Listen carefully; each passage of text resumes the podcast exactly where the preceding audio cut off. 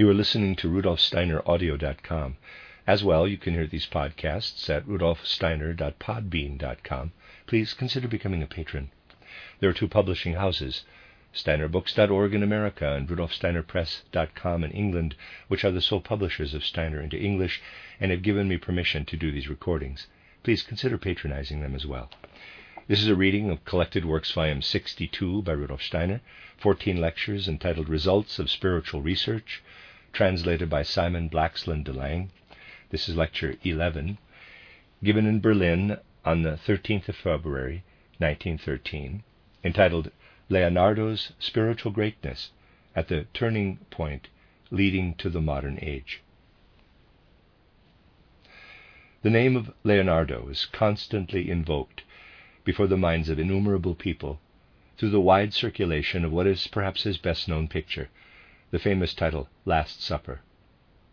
Who does not know Leonardo's Last Supper, and who, on the basis of such knowledge, has not come to admire the mighty conception that comes to expression in this picture? Here we see the pictorial embodiment of a moment filled with significance, a moment which is experienced by countless souls as one of the most significant in earthly evolution the figure of Christ in the middle with the twelve disciples on either side of him. We see these twelve disciples in deeply expressive gestures and attitudes. We see the gestures and attitudes of each of these twelve figures individualized in such a way that we may well receive the impression that every kind of human characteristic comes to expression in these twelve disciples, every way in which a particular soul can, as regards its temperament and character, relate to what is expressed in the picture. In his treatise on titled Leonardo da Vinci's Last Supper, quote, Goethe has described, perhaps more impressively than anyone else, that moment when Christ Jesus spoke the words, quote, One of you will betray me. In the many reproductions of this picture that exist all over the world, we see what comes so expressively toward us from each of these souls who are so intimately connected with the one who is speaking and look toward him so reverently once he has uttered these words. There are depictions of the Last Supper which derive from an earlier time. Without going any further back, we can, for example, explore representations of this event from Giotto to Leonardo. And we shall find that Leonardo introduced what one might call a dramatic element, for it is a wonderfully dramatic moment that he presents in his picture. The earlier representations appear to us as peaceful, expressing merely a sense of togetherness, while Leonardo's pictorial depiction of the Last Supper would appear to be the first to conjure up before us an expression of deep psychological insight with full dramatic power. But if, from the world famous reproductions, one has formed this impression of the idea of the picture in one's soul and heart, and then comes to Milan, to that old Dominican church of Santa Maria delle Grazie, and sees there on the wall what can only be described as blurred, indistinct, damp daubs of color, which is all that remains of what has gained worldwide fame through its reproductions. One may perhaps investigate further, and thereby receive the impression that it is already quite some time since what the people who saw it, after it had been painted by Leonardo, spoke about with such enthusiastic and fervently rapturous words, has been visible on that wall of the old Dominican church. What must once have spoken to souls from this wall as an artistic wonder, not only through the conception which has just been brought to expression with a certain difficulty, but which must have so spoken through Leonardo's highly expressive marvel of color, that in these colors the most intimate aspect, indeed the very heartbeat of the souls of the twelve figures, came to expression, must for a long time have been no longer discernible on this wall. What has this picture not had to suffer over the ages? Leonardo felt himself compelled to depart technically from the way that frescoes had been painted on such walls before him. He found the sort of colors that had previously been used not sufficiently expressive. He wanted to make emotions of the most delicate kind visible on the walls, and therefore tried painting in oils, which had never previously been done for frescoes. This ran into a whole series of obstacles. The state of the wall, and indeed of the whole place, was such that relatively soon these colors were inevitably affected by damp, which emanated from the wall itself. The whole room, which served as the Dominicans' refectory, was on one occasion completely under water in a flood. Many other factors played into the situation, such as the quartering of soldiers in wartime. The picture was subjected to all these things. There was a time, moreover, when the monks of the monastery did not behave with particular piety toward this picture. Thus they found that the door that led beneath the picture to this refectory of the monastery was too low, and one day they had it made higher. This ruined part of the picture. Then, on one occasion, a coat of arms was placed over the head of Christ. In short, the picture was treated in the most barbarous way. And then there were some people who can only be described as artistic charlatans who overpainted it, so that very little of the original paintwork can be seen. And yet, when one stands before the picture, an indescribable magic emanates from it. All the barbarism, all the overpainting and weakening that it suffered could not fundamentally destroy the magic that proceeds from the picture. Today it is still no more than a shadow extending over the wall, but a magic quality lives in this picture. For the most part, this lies only to a certain extent in the painting itself. It is the conception that works on the soul, but its influence is powerful. Anyone who has to some extent familiarized himself with other works by Leonardo, anyone who has tried to gain familiarity with his creative work through reproductions or by viewing pictures ascribed to him, which have been more or less preserved as he painted them, that are scattered throughout various European galleries, and has, moreover, studied what he wrote in the course of his life, anyone who has become familiar with his life, that ran its course from 1452 until 1519, will stand before this picture in the refectory of the Dominican monastery of Santa Maria delle Grazie in Milan with quite particular feelings. For it is indeed the case that one feels that to the same extent that something still remains of the magical creation that Leonardo once painted on this wall, there continues to be present for the universal consciousness of humanity evidence of the immense greatness, of the power and content of this all embracing personality of Leonardo himself. The extent of the influence of Leonardo's work on people's souls today has a similar kind of relationship to what this great personality brought into world evolution, as these faded and blurred colors have to what he once conjured up on the wall. And just as one stands filled with sorrow before this picture in Milan, so does one behold with an equal sorrow the whole figure of Leonardo.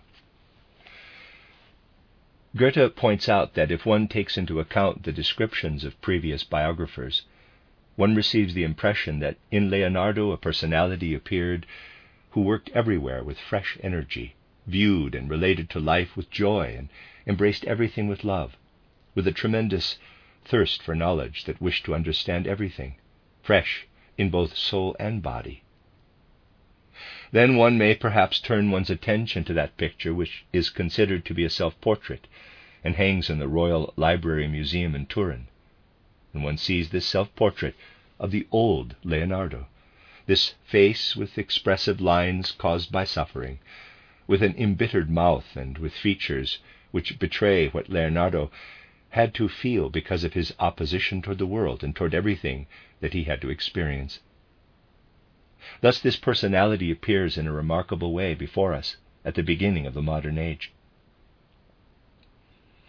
If we now turn once more to the picture in Santa Maria delle Grazie and try to study the shadow on the wall of the refectory, together with the oldest engravings, the oldest reproductions that remain of this picture, And if we try, as it were, with, quote, the eyes of the Spirit, quote, in Goethe's words, to let this picture come to life again within us, a feeling may perhaps arise in us that leads us to ask, when the one who painted this picture put the final touch to it, did he go away satisfied with what he had done? Did he say to himself, quote, You have managed to portray what lived in your soul? It seems to me that one can arrive quite naturally at this feeling, at this question, why? If one views Leonardo's life as a whole, one cannot avoid having a feeling of this kind. As one begins to form a picture of his life, how he was an illegitimate child, the son of a father of no more than average ability, Ser Pietro of Vinci, and a peasant maid, who then entirely disappears from his life, while the father marries someone of his own social standing and has the child fostered, so that the child grows up alone, left to the devices of nature and his own soul. One realizes what an immense reservoir of life forces must have resided in this human being to enable him to remain so vitally alive. For he did indeed retain his youthful energy. Since he showed a talent for drawing at an early age, he entered the school of Verrocchio. His father sent him there because he believed that his talent for drawing might prove useful. The young Leonardo was employed as a painting assistant to the master. An anecdote is related from this time that Leonardo once had to paint a figure, and that when the master saw it, he decided to give up painting altogether, because he saw that the abilities of his pupil surpassed his own. This would seem to be more than a mere story, if one sees Leonardo for what he was. We then find him growing up in Florence, constantly raising the level of his abilities as a painter. But we also find something else.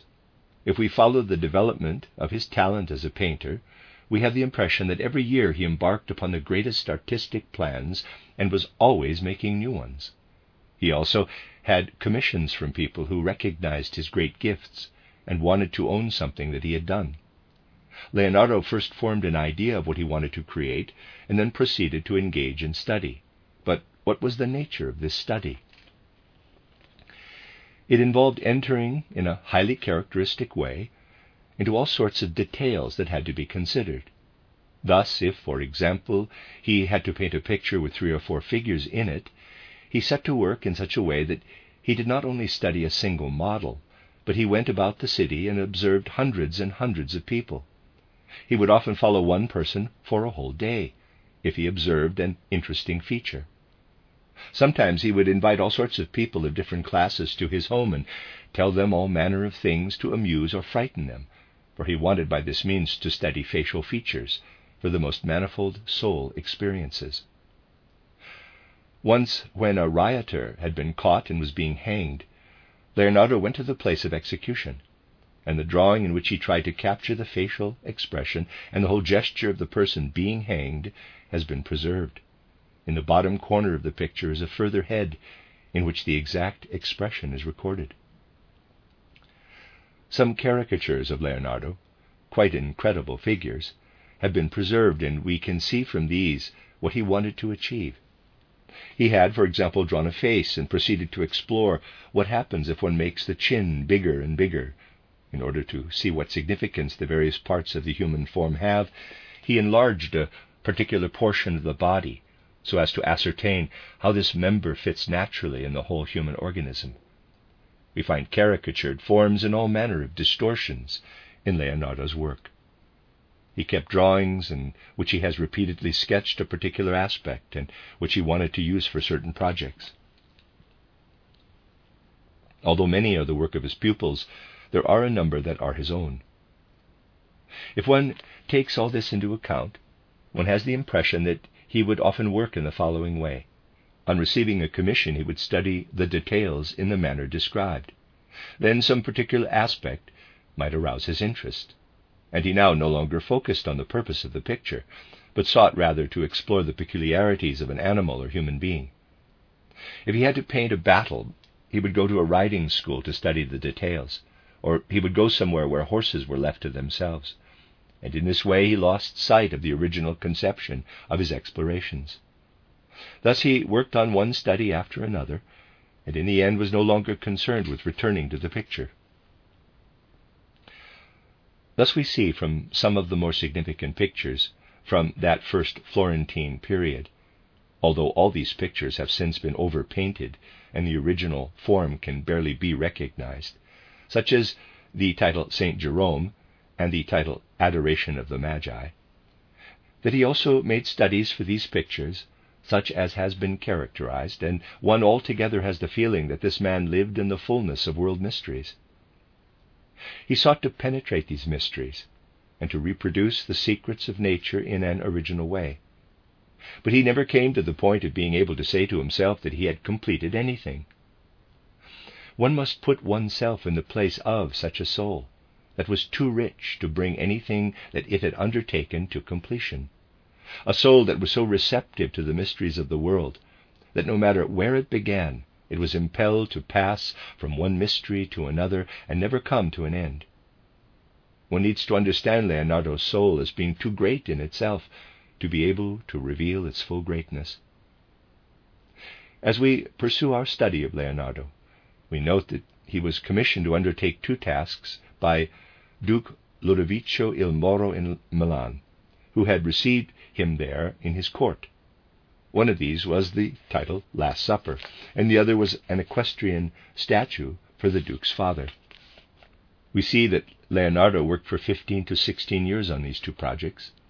However, there was much else going on at the same time. For in addition to characterizing Leonardo as we have done, we must, if we are to understand him fully, add that the Duke had not summoned him only as a painter. Leonardo was also an excellent musician, perhaps one of the best of his time and the Duke had found particular pleasure in his musical gifts. But the Duke continued to employ him also because Leonardo was one of the leading military engineers, one of the leading hydraulic engineers, and one of the best mechanics of his time, and because he was able to promise the Duke that he could supply him with engines of war, which were something of a novelty, machines utilizing steam power and suspension bridges, which could easily be constructed and speedily dismantled. At the same time, he worked on constructing a flying machine. In order to accomplish this, he devoted his attention to observing how birds fly, and he was probably one of the first to investigate this. But when one is perusing Leonardo's writings today, one must always remember that these are only copies that contain much that is inaccurate, and therefore correspond, in their form, to what one sees today of the Last Supper. Yet in all these instances, it is clearly apparent what a great, all embracing spirit dwelt in Leonardo. So we can see that Leonardo not only supported the court of Milan on all sorts of occasions, through his gifts as a painter and by arranging theatrical events, but by developing various military and other schemes, and also assisting the builders of the cathedral with his advice and practical help. Moreover, we know that he trained innumerable pupils who went on to work on the most diverse projects in Milan, so that it is scarcely possible to know today the extent of Leonardo's involvement in the development of the city of Milan and its surroundings. In addition to all this, Leonardo made innumerable studies for the equestrian statue intended for the Duke's father, Francesco Sforza. There was no limb of the horse that he did not study hundreds of times and in hundreds of positions, and in the course of many years he completed the model of the horse. This was then destroyed when the French invaded Milan in 1499, and the soldiers used the model as a target and shot it to pieces. Nothing remains of the immense labor of a personality who, as one can indeed say, sought to investigate one world mystery after another in order to bring to fulfillment a project where life became manifest within dead material substance, just as life reveals itself in the mysteries of nature. We know how Leonardo worked on the Last Supper. He would often go and sit on the scaffolding and spend many hours brooding in the front of the wall. Then he would take a brush, make a few brush strokes, and then went away again. If he wanted to work on the figure of Christ, his hand trembled. Indeed, if we piece together everything we know, it must be said that Leonardo was happy neither inwardly nor outwardly when he was painting this picture, which is so world famous today. To begin with, there were at the time people in Milan who were displeased that the painting of the picture was taking so long. There was, for example, the prior of the monastery, who could not see why an artist could not paint such a picture quickly, and he complained to the Duke. He too considered that the project was dragging on, and he spoke to the artist accordingly. Leonardo answered that as the picture was to portray Christ Jesus and Judas, thus the greatest opposites, it could not be painted in one year, and there were no models for these two individuals in the world, neither for Judas nor for Christ Jesus. He also did not know, he said this after he had been working on the picture for several years, whether he would ever complete it. And then he added that if he ultimately could not find a model for Judas, he could always use the prior. Thus the picture was extraordinarily difficult to finish. But Leonardo was always not happy inwardly, for this picture exhibited in a particular way the contrast between what lived in his soul and what he was able to depict on the wall. At this point, I need to present a spiritual scientific hypothesis that may occur to anyone who dwells upon everything that one can gradually come to know about the picture. This hypothesis came to me when I was trying to find an answer to the question that I posed before.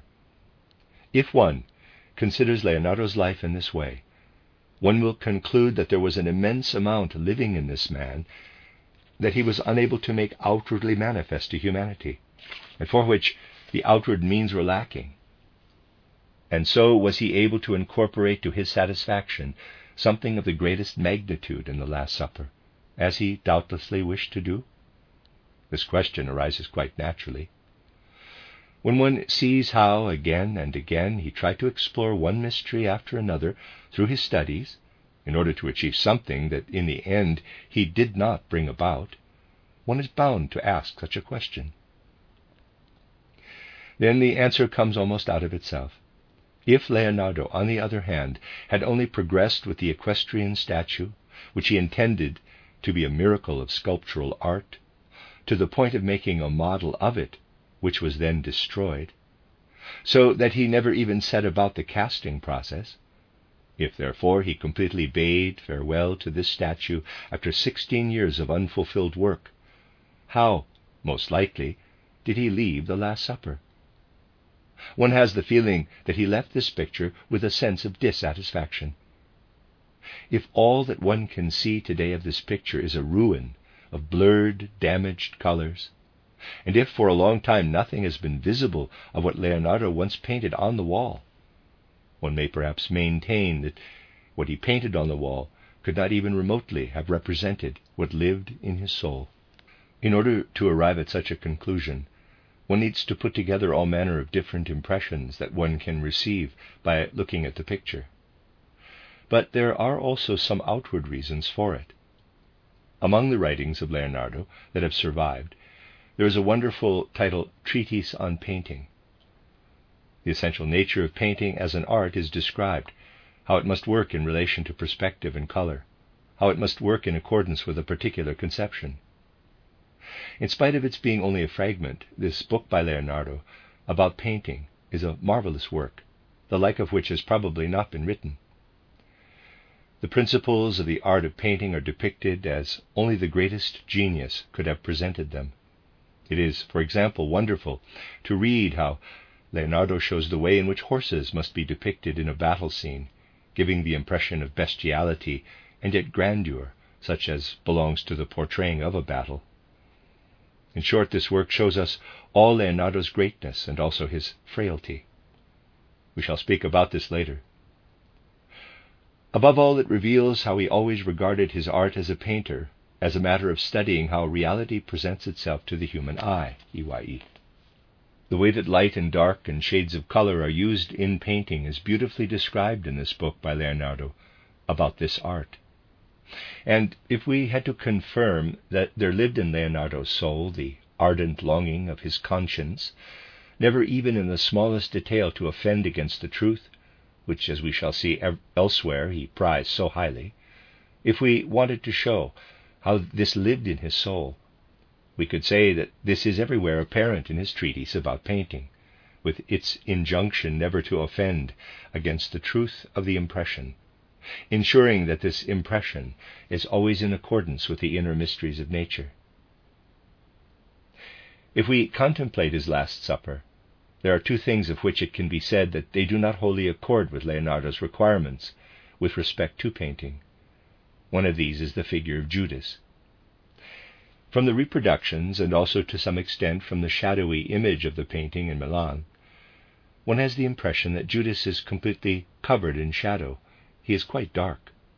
Now study how the light falls from the different sides, and how, in the case of the other eleven disciples, the lighting conditions are portrayed to the most exemplary degree in accordance with reality. Nothing really explains the darkness on the face of Judas we do not receive a satisfactory explanation of the reason of this darkness from the external lighting relationships. And when one comes to the figure of Christ Jesus, a purely outward perception, without having recourse to spiritual science, can yield no more than a suggestion. For, just as little as the blackness, the darkness of the figure of Judas is justified, so is the sunlike quality of the figure of Christ standing out from the other figures in the manner indicated, equally without justification. We can understand all the other countenances from the way they are illuminated, but not that of Judas nor that of Christ Jesus. If, however, one proceeds from a spiritual scientific point of view, the thought that quite naturally arises is that the painter has striven to make it apparent that in these two contrasting figures of Jesus in quotes and Judas in quotes, light and darkness are governed by inner rather than outer factors. He probably wanted to make us realize that the face of Christ appears to us such that the way that it is lit cannot be explained outwardly, but that we are to believe that the soul behind this countenance endows it with the power of light out of itself so that it can shine in defiance of the lighting conditions. Likewise, with respect to Judas, one can have the impression that this figure, as it were, conjures up a shadow, which is not explained by the shadows woven round it. It is, as said, a spiritual scientific hypothesis, but one that I have developed over many years, an hypothesis that can be seen to be all the more confirmed the further one enters into the whole problem. According to this hypothesis, one can understand how Leonardo, who in his works and studies consistently endeavored to be true to nature, worked with a trembling brush to depict a problem that could be justified with respect to this one figure. And then one can understand that Leonardo could well be bitterly disappointed, and indubitably so, because it was impossible, through the means of the art forms available to him, to bring this problem to expression with complete truthfulness and veracity. For he could not yet do what he wanted, and eventually despaired of the possibility of achieving it, and therefore had to leave a picture behind which did not satisfy him. And then one can answer the question as to the feelings with which Leonardo felt in accordance with his whole being and spiritual greatness. Yes, Leonardo most likely left this picture with the bitter feeling that in his most important work he set himself a task whose execution could never satisfy him with the current means available. And even if no eye, EYE, in later centuries will see what Leonardo had magically created on the wall in Milan, it was in any case certainly not what lived in his soul. Indeed, if one pictures him in relation to his most important creation, one is tempted to ask, what mystery is actually concealed behind this figure of Leonardo. When we considered the personality of Raphael a fortnight ago, we tried to show that such a personality can be understood quite differently if one bases one's investigations upon spiritual scientific foundations. If one is clear that the human soul is something that forever returns in many earthly lives, so that a soul that has been born at a certain time does not live only this one life, but in its whole disposition and in the whole manner of its development, brings with it gifts and aptitudes from previous earthly lives, and now incorporates what it has brought from previous earthly lives into the present one, finding itself confronted by what the spiritual environment now offers. If one views the soul in this way, recognizing that it enters into existence with an inner spiritual inheritance that derives from repeated earthly lives, and if one accepts that the whole evolution is meaningful and wisdom filled, if one presupposes that something does not appear by chance in certain epochs, but in accordance with rule and law, just as the blossom of the plant appears after the green leaves. If, therefore, one accepts that the history of human evolution is formed through wisdom, and the human soul returns ever and again from spiritual regions, it begins to be possible to interpret the figures of particular individuals. However, what can be studied with respect to the lives of human individuals becomes more clearly manifest if one considers such exceptional human souls. If one studies Leonardo in the way that we have tried to summarize in outline particular moments of his life, one is led again and again to the background from which this soul stands out. This background is the time into which this soul was placed between 1452 and 1519. What was this time like? It was the time before the ascendancy of the modern natural scientific worldview, before the world conception of Copernicus came to prominence, before Giordano Bruno, Kepler, and Galileo were active. How do we regard this time from the point of view of spiritual science?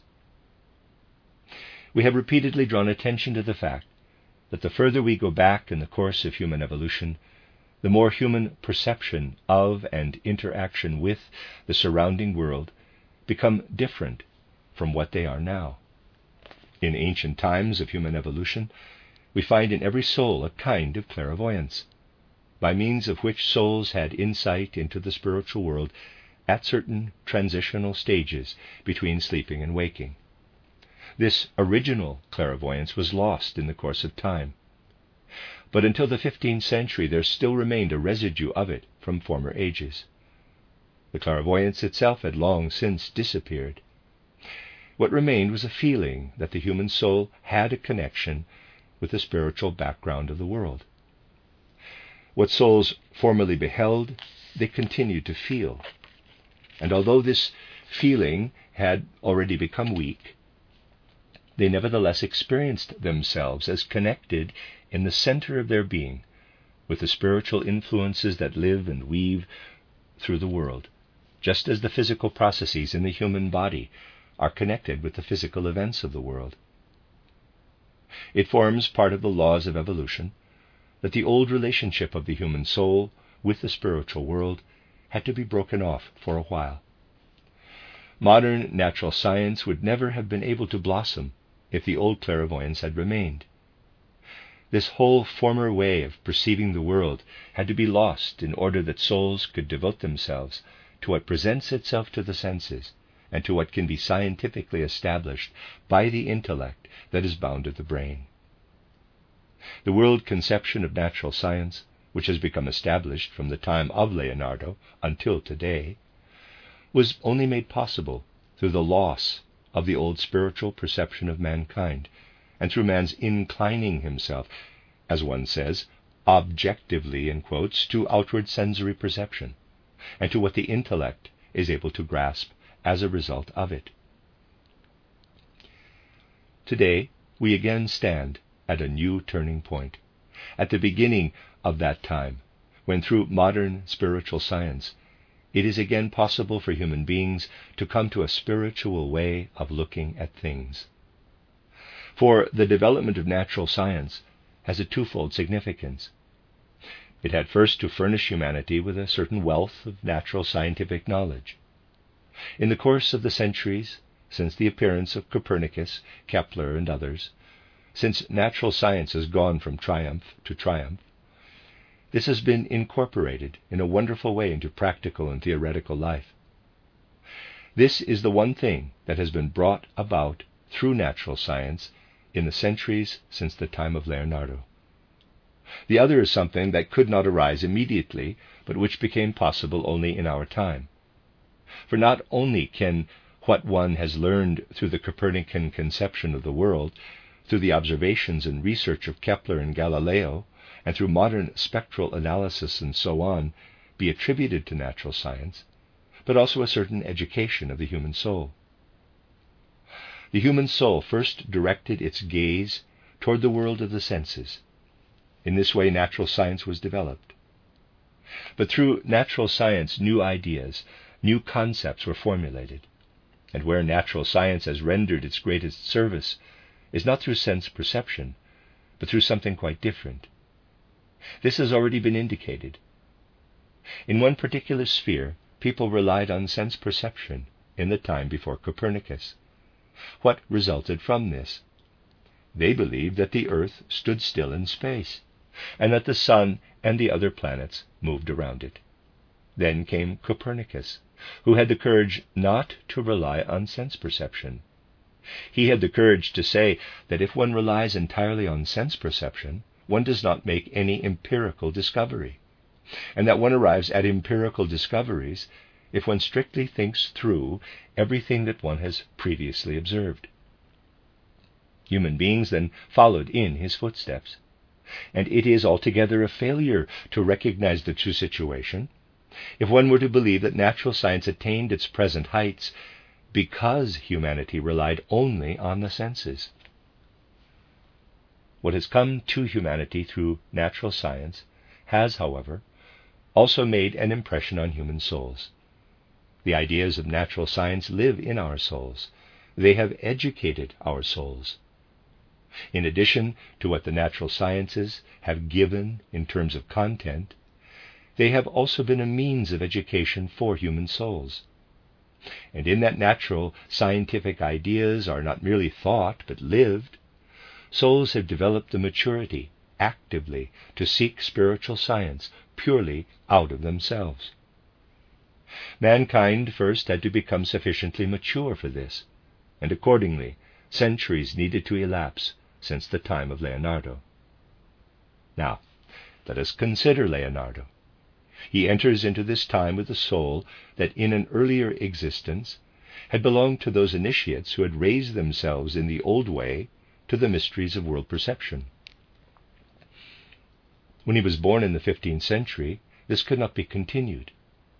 For in earlier incarnations, insofar as these previous earthly lives made it possible, one may have immersed oneself in the mysteries of the world in a great and mighty way. But how one brings them to consciousness in a new existence depends on one's outward physical body. A 15th century body could not bring to expression the inner thoughts, feelings, and formative powers that Leonardo had received into his being at earlier stages of existence. What he possessed from earlier times worked only as a power, but he was confined within a body living in the age directly before the blossoming of natural science. The time was coming, its dawn already imminent, when people wanted to perceive the world of sense existence only with their senses and think only with the intellect that is associated with the instrument of the brain.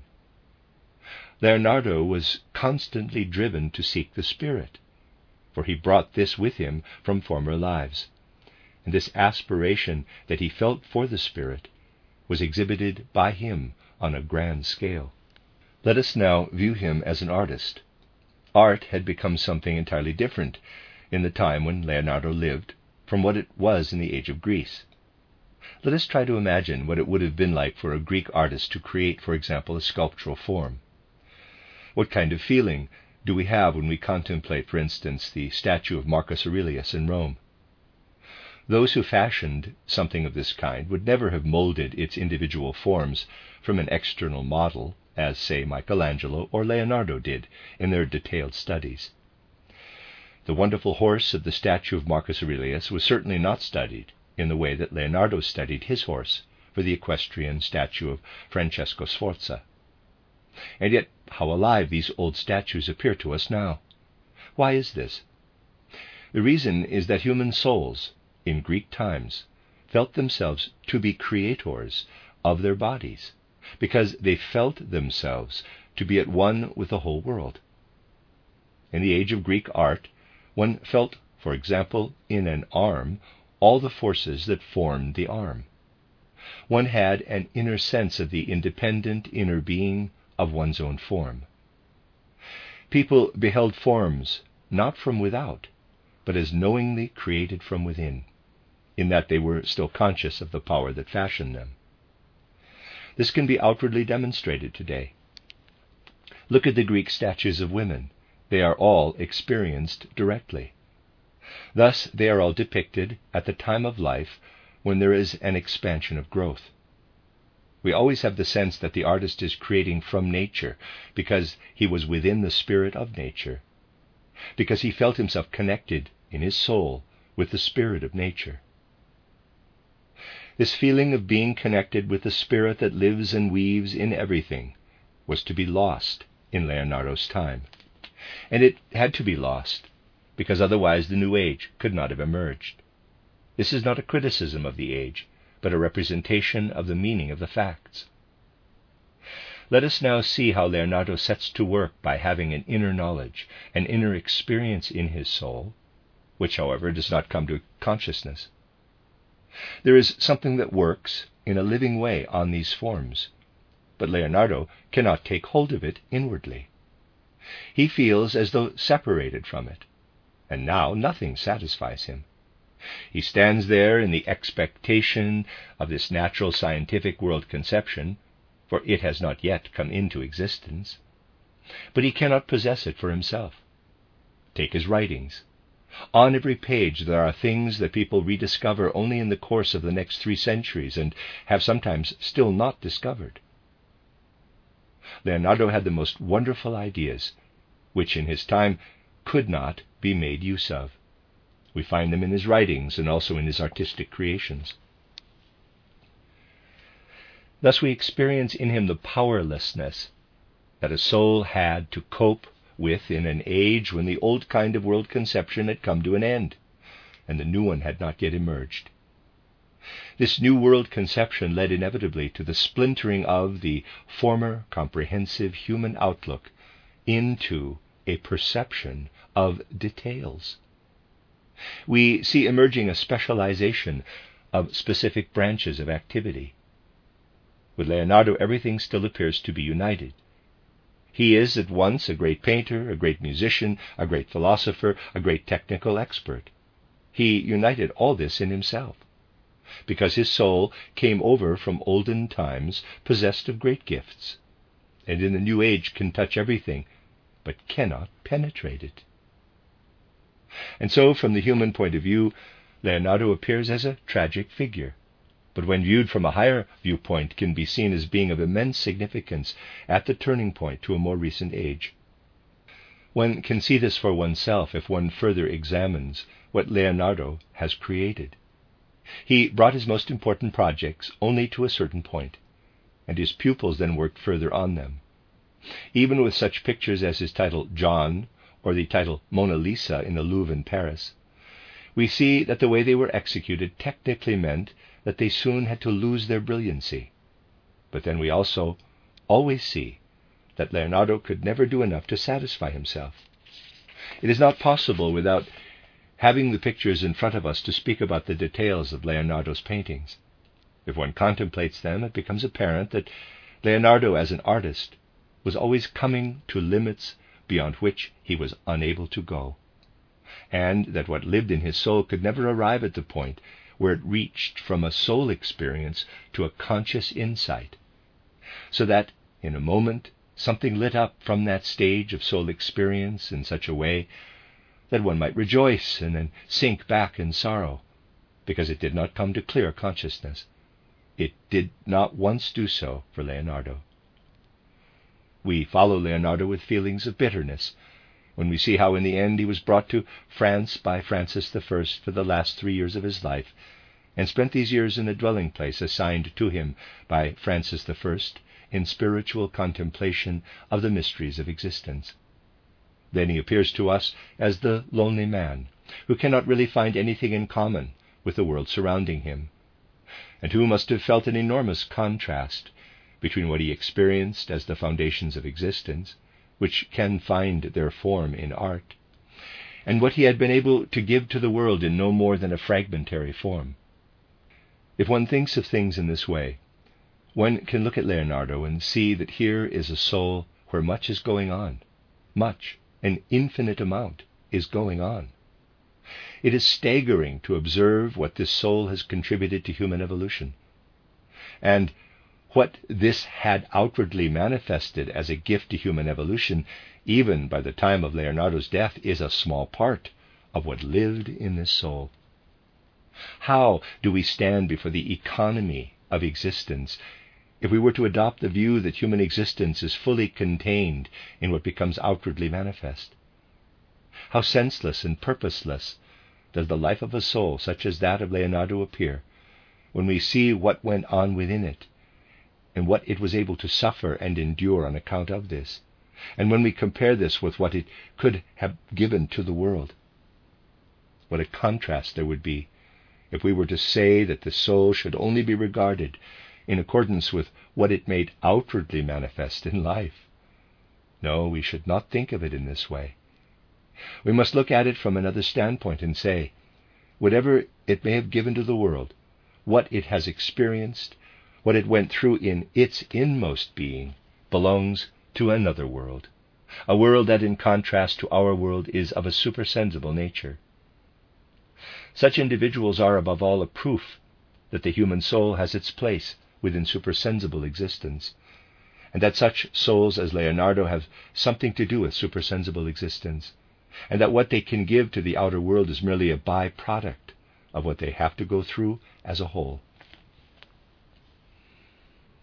We only come to a right impression if we add to the stream that manifests itself in outward human events another supersensible stream, and say something runs in parallel with the sensory stream, and such souls are deeply embedded in this supersensible stream. They are obliged to live in it in order to form a link between the realm of the senses and that of the supersensible. The existence of such souls becomes meaningful only if we are able to accept a supersensible existence in which they are embedded. Thus we see little of Leonardo if we view his outward creativity. We gain the impression that this soul still has something to sort out in supersensible existence, and we then say to ourselves that we understand. In order that this soul can, in the totality of its life that runs its course through many earthly lives, always reveals something of its qualities to mankind, it had in its existence as Leonardo to pass through a life whereby it was only able to bring to expression the smallest part of what lived within it. Thus, such souls as that of Leonardo are indeed world riddles and riddles of life, world riddles incarnate. What I wanted to present today should not be encapsulated in sharply defined concepts but it should give an indication of how to approach such souls. For spiritual science should not be giving out theories. Spiritual science should, through all that it undertakes, comprehend man's life of feeling and experience as a whole, and should itself become an elixir of life, so that through it we acquire a new relationship to both world and life. Spirits such as Leonardo are quite especially suited to lead to this new relationship to the world and to life that we can acquire through spiritual science coming into the world. When we contemplate figures such as Leonardo, we can say that they enter existence full of enigmas, because they have to live out something greater than their age can give them, because they bring with them something from their former lives. Souls such as Leonardo not only enter life at an inconspicuous level, but in the way that Leonardo himself did. Born of a father of no more than average ability, and of a mother who soon completely disappears from view after giving birth to an illegitimate child, Leonardo was brought up among very ordinary people.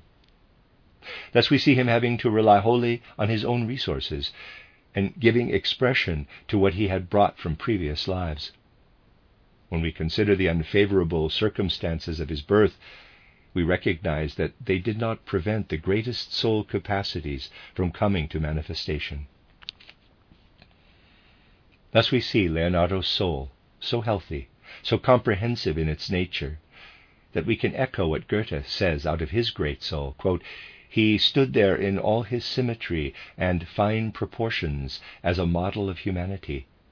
And just as the power of comprehension and clarity of the I, EYE, truly belongs to the mind, so clarity and intelligence were possessed by our artist to the highest degree. If we apply these words to Leonardo, and they are indeed applicable, we can apply them to the youthful Leonardo, who appears before us with a bodily and spiritual vigor, accomplished, joyous in creating, and when meeting the world, and at the same time with a longing for the world, a complete human being born to be a conqueror, a person who was also full of humor, as he showed on various occasions of his life. And then we turn our attention to that drawing that is considered to be a self portrait, and justly so, to the old man, in whose face much experience, much difficult, painful experience, has engraved deep furrows, whose features around the mouth indicate the whole disharmony in which we see the lonely man, far from his fatherland, under the protection of the King of France, still struggling with the world, but lonely, forsaken, misunderstood, although loved by friends who had not failed to accompany him. Thus we are struck quite especially by the greatness of this spirit of Leonardo, with all the suffering that it endured, by the way that it accommodated itself to this body, first fashioning it perfectly and then leaving it embittered. We behold this countenance and feel the genius of humanity itself looking out at us.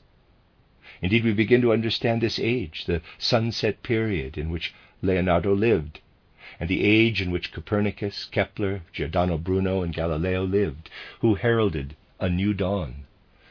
And we see all the limitations and constrictions that Leonardo's great soul had to experience. We understand the age and understand the great artist who stands behind all human means and who ultimately can only work with human means.